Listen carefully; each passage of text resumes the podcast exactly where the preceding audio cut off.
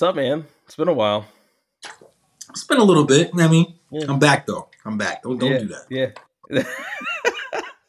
We're back. New Black Nerds, welcome back to another episode. Happy Tuesday. It is Tuesday Thrones. We are back in Westeros. I think we're on Eddard 4 now. We were with John last time. This Eddard chapter, we're coming off of the heels of what happened at the inn at the crossroads. So that's still fresh on our mind. Joffrey being a little bitch that he is. But Ned is finally in King's Landing now. And Duran, I kind of want to get like your reaction to reading this chapter for the first time, because it is very similar to how it happened in the show. Like he arrives in King's Landing and pretty much immediately they're like, oh, we got to have a council meeting. And Ned's like, fuck, dude, I'm tired. I'm hungry. Like, I smell like shit. I want a bath. Like, I just, y'all are already bothering me with this shit. Yo, like, he was so, like, just over it. Also dealing with the girls, dealing with the wolf. He's like, Joffrey, I want to just go and do nothing. And the television show, to answer your question, like, I was picturing the show. Like, this is probably the most clear episode I've seen as far as, like, pulling it from the pages to making it to the screen. I can just see him frustrated, mounting off the horse, like, yo, listen, I want to go shower. Leave me alone. No, you have to go and meet the council. Go to the council. Just the overall, like, stench of the room, how the vibe was, and how, like, it just, this is, like, a territory not made for him. He does not belong there.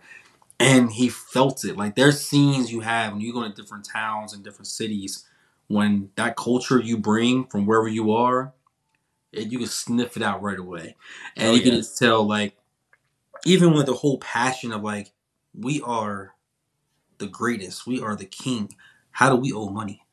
How do we owe money to people? How are we borrowing money from other kingdoms? Like, what do you mean? Like, we are the crown. Like, there was a bunch of money when we got the war done. Like, I know I was there. It just, that interaction, it was like, no, he blew the money, sir. Yeah,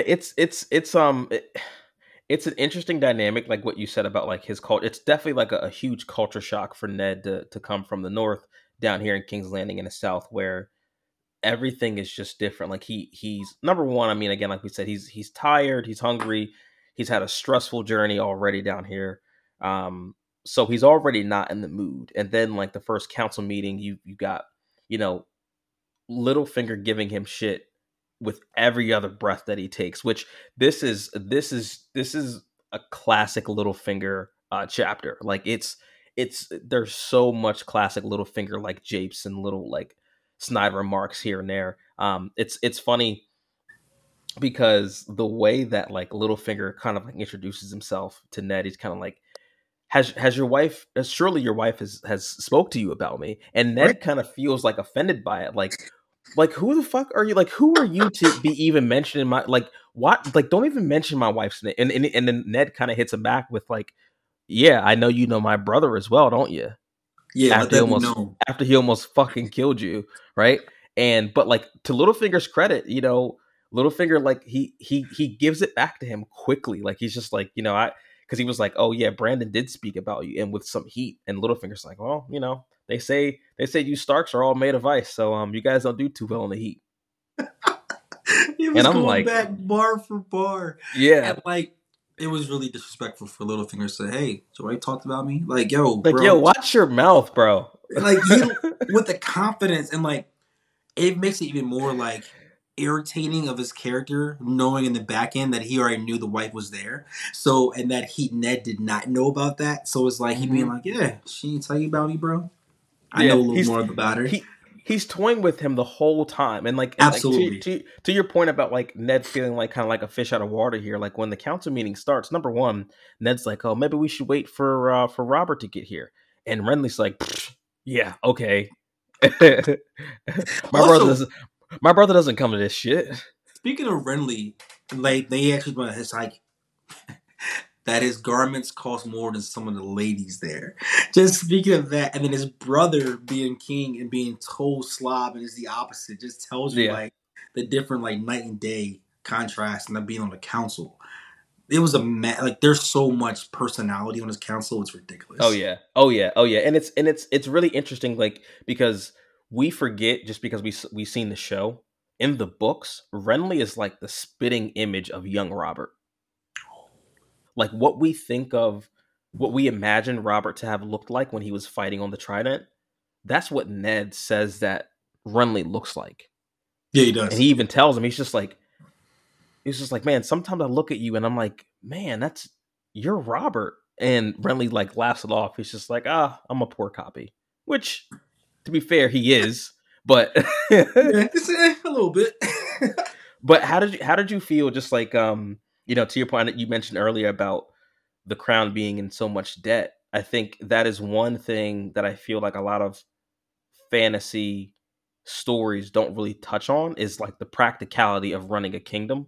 And I love that they threw this tidbit in here because that is something that is a problem later on in the story is that the crown has to finance everything that they do. Right. And Ned's like, again, complete culture shock. He's not used to this kind of shit. Like, I imagine he's not counting too many coppers up there in Winterfell, but coming down here, realizing that the crown is I think it was, what do you say, 6 million gold pieces in debt or whatever it is, and he's just like, yeah.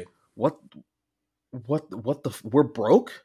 What the fuck? What have we been doing, guys? And that is the broke up part about it. They were trying to throw a party, and he's like, "Yo, your priorities are twisted. Like this, it's not. We're trying to throw a party, and we owe what? And we're trying to get this from who? Like you're trying to like more empower the Lannisters even more. Like we're not doing this. We're not going to have a party. I will talk to him. We're going to break it down." And the council's like, "Yeah, good luck with that. We've had these conversations. Yeah, we've been doing this for 15 years, guy. We've been doing this for 15 years. You don't really know this guy. He is not who you think he was. Like that was a child version, young, hungry warrior. Now he just parties and just want to sit on a crown, do nothing. Yep, and do nothing. Yep. So I feel bad for Ned because he's already not in a great mood when he shows up, and then he's just like. I feel like the meeting lasted like 3 minutes because they bring this up and they're just like, look, whether or not you think you can talk Robert off this ledge, we'd better still make our plans as if this is happening because it's happening. I'm just going to tell you that right now. And Ned's like, you know what? I fucking can't today. I just can't. And then he just gets up and it's just like meeting dismissed. We'll get to this when we get to this. I can't even think about this right now.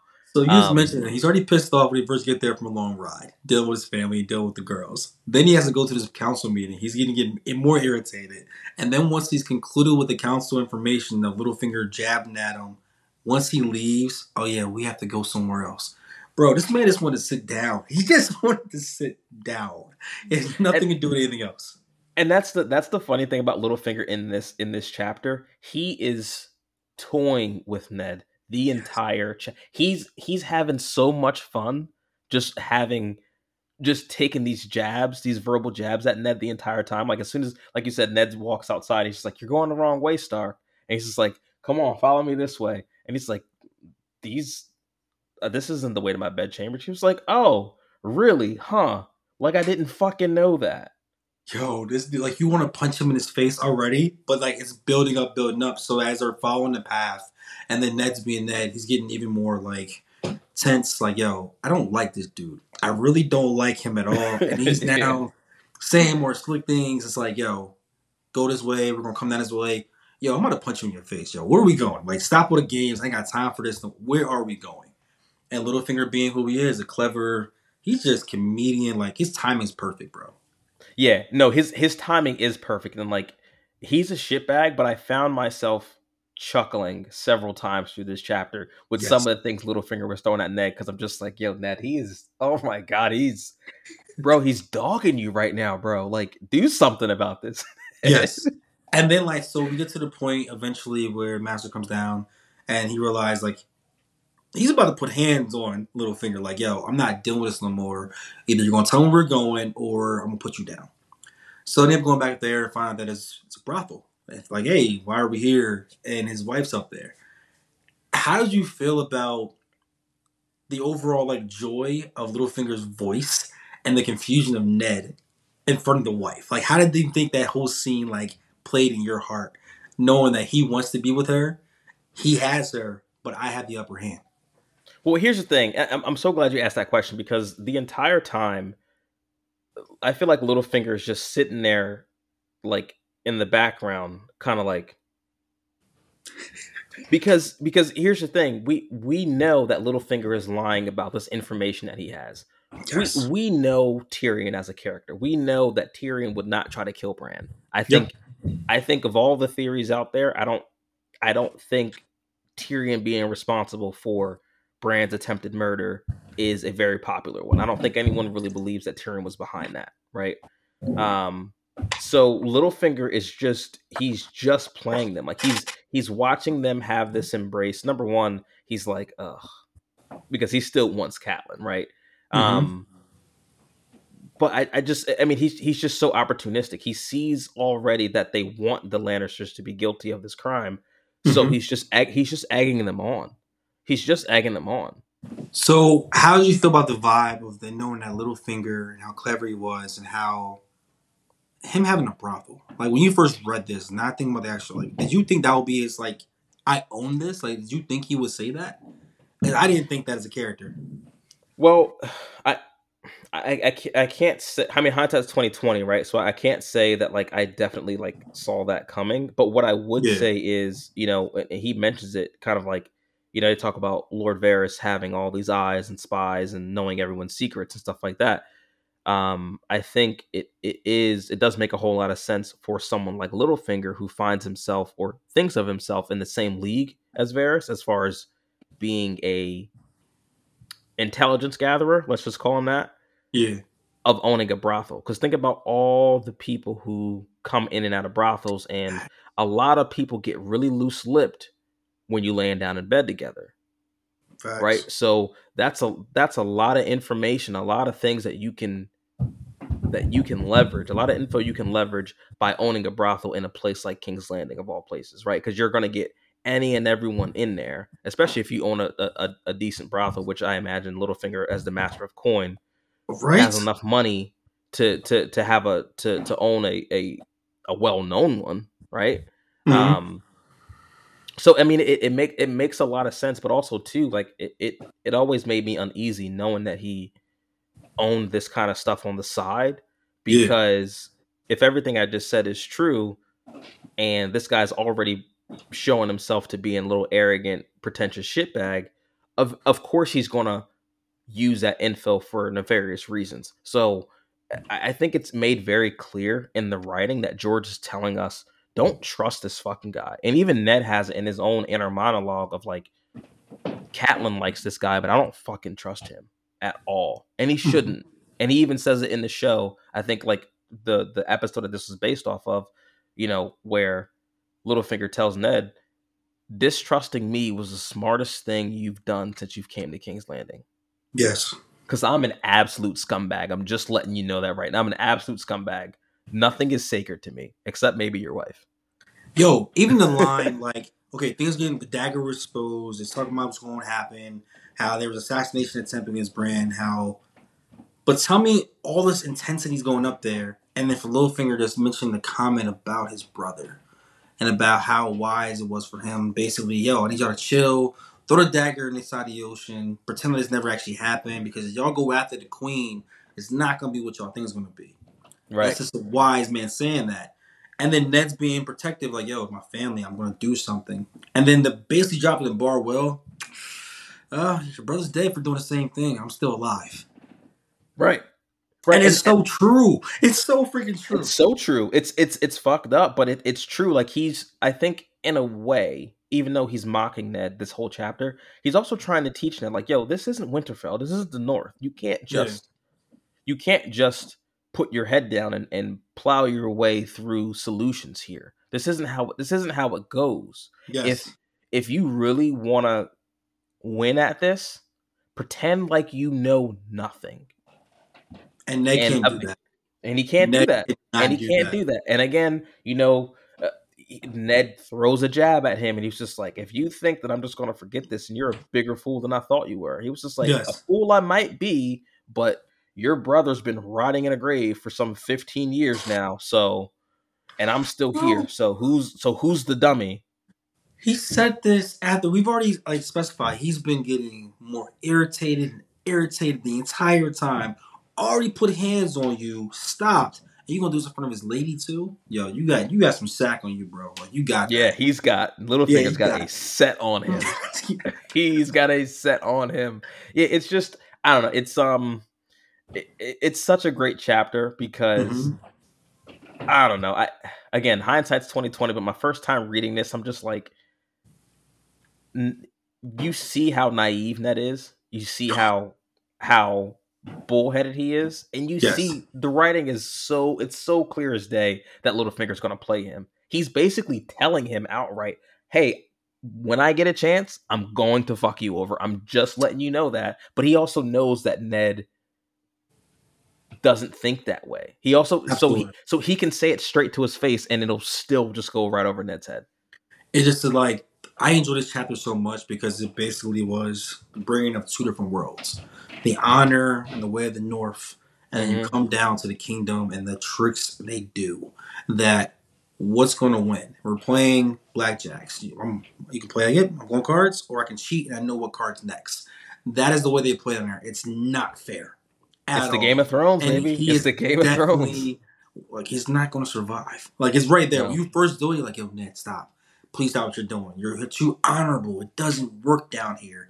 Take your rat. Go back up top. Take all your stuff. Go back north. But we are north. And it's sad, right? Because how the chapter ends, Ned is basically like, all right, so next steps are we try to find the truth. And once we find the truth, we bring it to Robert and pray that he's still the man I think he is. And also it's so discomforting, knowing what happens, because even if you didn't know what happens, all the evidence is there in this chapter that that's not the way it's gonna go, bro. It's not that simple. And there's so many warnings, bro. Even from Littlefinger to Varys to even his wife. So then what? What are you gonna do? We're talking about war, trying to prepare for war. She went another route to get there before you even got there. That just tells you that even in your household, you are not the most clever one. Yep. And man, it's interesting. I can't wait. I think next one is what? What's next chapter? I'll tell you in a second. I think it's the Living Legend. Well, it's Tyrion. Yeah. It's Tyrion. Yeah, we're back with Tyrion next week. Yeah, we're back at the wall. Yeah, so I always look forward to Tyrion chapters. But yeah, this was a great chapter. I always love a good Ned chapter, especially when Littlefinger's around, because it's hilarious to see them go back and forth. I'm looking forward to a chapter with Littlefinger into it, just because he was petty. He was very petty. So petty. He's so petty. He's so petty. He's so petty. Speaking of which, before we get out of here, there was one, I don't think it's in the books, but the scene in the show where Littlefinger's talking about his run-in with Brandon to one of the people who work at his brothel. And he said, when he had that duel with Brandon, he realized that he was never going to win at that game. And so he said, no, I'm not going to fight them. I'm going to fuck them. And there's something, as big of a scumbag as he is, there's something respectable about that. He's just like, look, I'm not going to beat them at this game. I know how I can beat them, but I have to fuck them over. We call it 40 chess. Yeah, 40 chess. That's Littlefinger. It's Littlefinger. That's 40 chess. It's not even a game with him. He just, I know what we're doing. You're gonna play my way, my pace. I'm gonna control the tempo. He's Mayweathering everybody, and it's hilarious. Yes. Yep. He's a straight up counterpuncher. That's one of the greatest analogies I've heard about Littlefinger. He's the greatest counterpuncher in Westeros. I'm not gonna knock you out. That's not gonna work. But I'm gonna play. Okay, you done? All right, cool. All right, you done yet? All right, back. I got money. I'm out of here. Win by decision. That's all that matters. Yeah. So, shout out to Floyd Littlefinger here in Westeros. But guys, it's been a pleasure hanging out with y'all. Don't forget to like, subscribe, comment. Let us know what you guys think about this chapter. It's a great chapter. One of the better chapters early in the book, for sure. And looking forward to Tyrion next week, man. So, Deron, it's a pleasure as always, bro. And We'll catch y'all next week. Always. Peace.